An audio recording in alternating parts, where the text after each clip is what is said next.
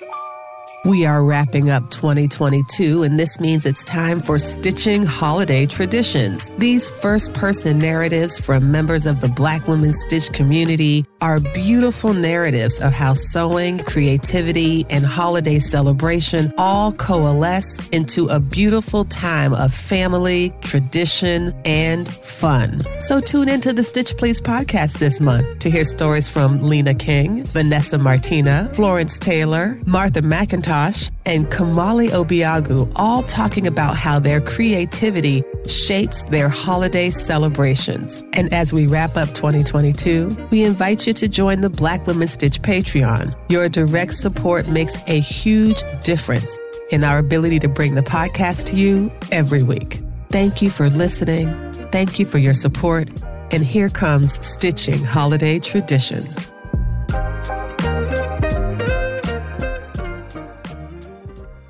Happy holiday, friends. If you're listening to me, I can't believe that you're listening to me and I'm saying that, but thank you so much.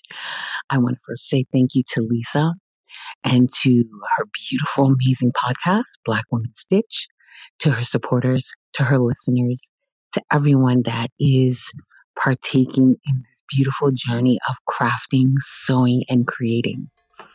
So, what I'm going to give you is a slice of Christmas. Picture this 1970 something, Brooklyn, New York. First generation American, me, living in a loud, loving, rambunctious, exciting, demonstrative Haitian household.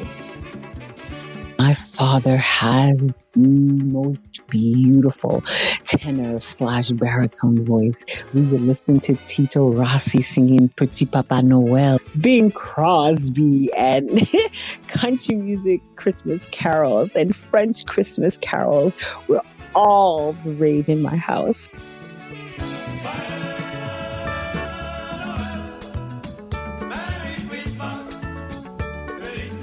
My parents were loving and thoughtful, amazing, hard-working individuals.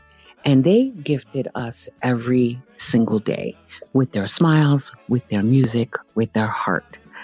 Christmas for them was not about what we wanted, but what we needed, such as heavy and beautiful winter coats, boots, snow, um, snow pants, um, mittens, socks, new dresses, and such. Now, to adolescents, children, and teens, this was not exciting at all. But now, as a 48 year old woman, oh, please, somebody buy me a nice downy wool coat. And please, please get me some awesome Sherpa socks. I beg you. but such was not the case in my household but it was always full of love, laughter, and music, as I said. I have taken that tradition into my own home now. I did at first give my children the illusion of Santa. I want to let them have that experience that most of their peers had um, the story, the um, the suspense of disbelief. How is one human being able to circumvent the globe and get to everyone's home, the toys and all the wishes that they wanted in one freaking night? Impossible. I did allow them that fantasy of Santa for a while. And then one day I realized that my children were giving thanks to the wrong person. Mm-mm unacceptable. I wanted my children to understand that they have a responsibility to our local community, to have the opportunity to provide amazing imprints of who they were as individuals and their character. I have told them, and my husband has told them, that hey, every single day is Christmas for you guys. We celebrate, we honor you. So let's be, let's think about the things that fill you up. So Christmas for them are about those little, that one big thing that speaks to who they are as individuals. That is, I have um, twin girls who are 13 and I have a son who's 15 and they all this year have asked for things that speak to who they are as humans and how they want to be seen out in this world and what they want to create and what they want to do. And that's what Christmas means to us. We provide them a big gift or multiple small gifts that speak to who they are and what they're trying to craft and curate for themselves for that new year. Whether it's instruments, musical lessons, um, acting, voice lessons, etc., etc., because these are the things that feed their soul. And that's what we're interested in. Christmas for us, whether it is the food that we partake in, the gifts that we share, are about feeding our children and the people that we love, their souls, their spirits, and their bodies.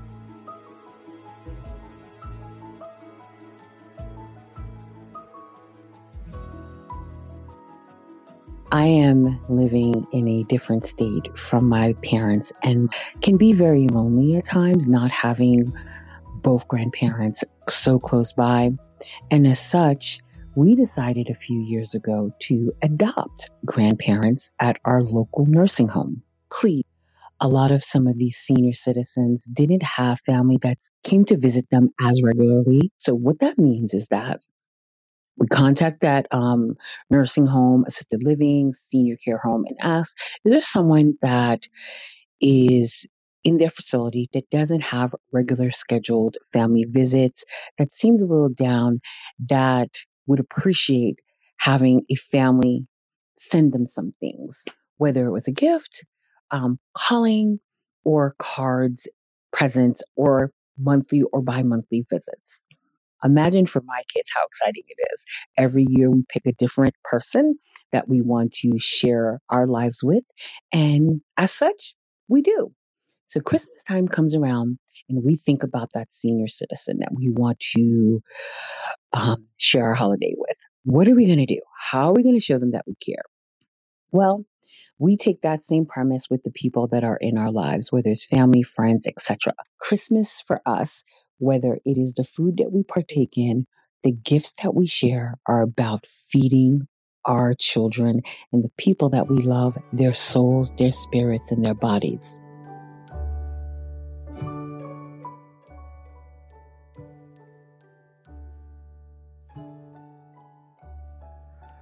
You're listening to the Stitch Please podcast and the special edition episodes about stitching holiday traditions. We'll return to the story after this break.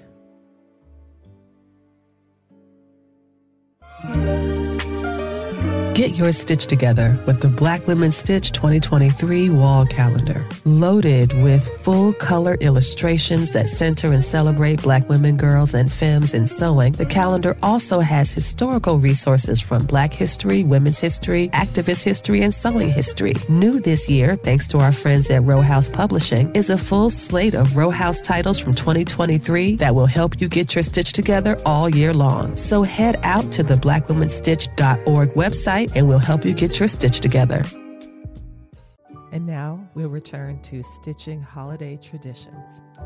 Thanks for listening. For us, and how I celebrate Christmas is with music. We sing, we listen, we share. Christmas also are the sounds and smells of delicious cooking and baking. By sounds, I am talking about the stomping and the beating of the dough because if I am not making Haitian patties for Christmas morning, my kids want no part of me.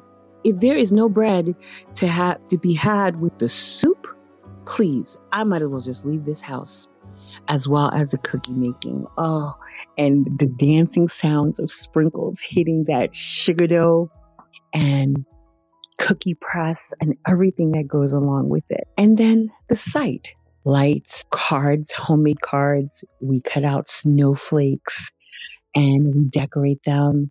We decorate Christmas, how people celebrate them in different countries, and try to find postcards or online images and put them all over the house. We want our house to be filled with warmth and creativity. We want the spirit of Christmas to be about being altruistic and seeing that it is more than presence. It is about community. It is about building and it is about sustaining family and tradition.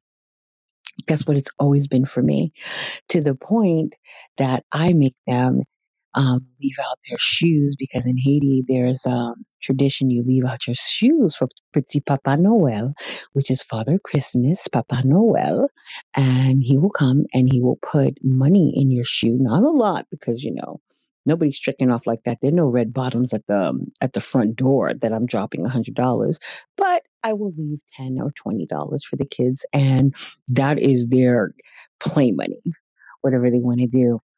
Um, additionally, we always open a gift Christmas Eve um, as a family. And that is typically a family gift, something that we all are going to share, whether it is a board game, because I love board games, or um, a trip that we have planned, or cooking lessons, something that we can all do as a family together. And then everybody goes to sleep and I am toiling most of all the night, making sure that the homemade Haitian hot chocolate is um, going to be ready for the kids to have in the morning. And I will definitely make sure to send Lisa that recipe so that you all can have that experience of Christmas. Because let me tell you, the Haitian hot chocolate is something to be, yeah, it's something to call home about. It's homemade chocolate bark and it is not sweet like how you think regular chocolate might be. And you shave it and you steep it in this milk or cream carnation with star anise and cloves and cinnamon and the such. And it's just magnificent and it's thick. It's like almost like sludge.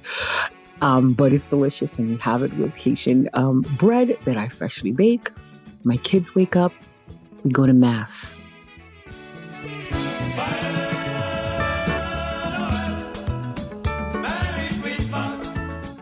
In beautiful, shiny, homemade outfits. Oh, yes, freshly sewn, gorgeous. We look like the family that you know is the family. Colors are matching and coordinated to the tees, hair, and all shiny and all pretty. Uh, baby hair is all out, sun, fresh haircut, looking fly. We are, we're that family. Oh, yes. So we go to mass, and then we, um, if we're not visiting any of our in-laws and we're home, we make sure we call everyone and tell them that we love them and that we miss them, and we hope they got our gifts, and we laugh and we talk about that, and then we have lunch, and lunch is the thing that I've typically prepped and prepped and prepped for days, and everybody talks about how amazing it is and what their contribution was and some of their favorite dishes. Then we open more gifts. Then we watch Christmas movies. Oh, I always save my favorite Christmas movies for Christmas Day. We do watch um, a bunch of holiday movies, but on Christmas Day, it's always going to be Miracle on 34th Street and It's a Wonderful Life. And then I started incorporating Scrooge with Bill Murray because I love that movie and it makes me laugh. Everybody's in and out of our house. Um, they're taking some of the baked goods that I've made, they're dropping off some stuff, and it's just full of laughter. So for me and my family, Christmas is about the sights, sounds, and smells. The sounds of laughter and music, the sight of color and imagination. And the smells of how I show my love to them in terms of baking and how I want to nourish them. So, for anyone that's listening, take this life lesson away with you when you want to celebrate the holiday. Let it be the kind of celebration that gives your family and yourself heart memories that on your darkest days, you can look back on that day that experience and know that you gave the very best of yourself, that you were selfless and caring and loving and mindful to those that you wanted to have seated at your table and those that are implanted in your hearts. Happy holiday, friends. And to you, many, many more and blessings.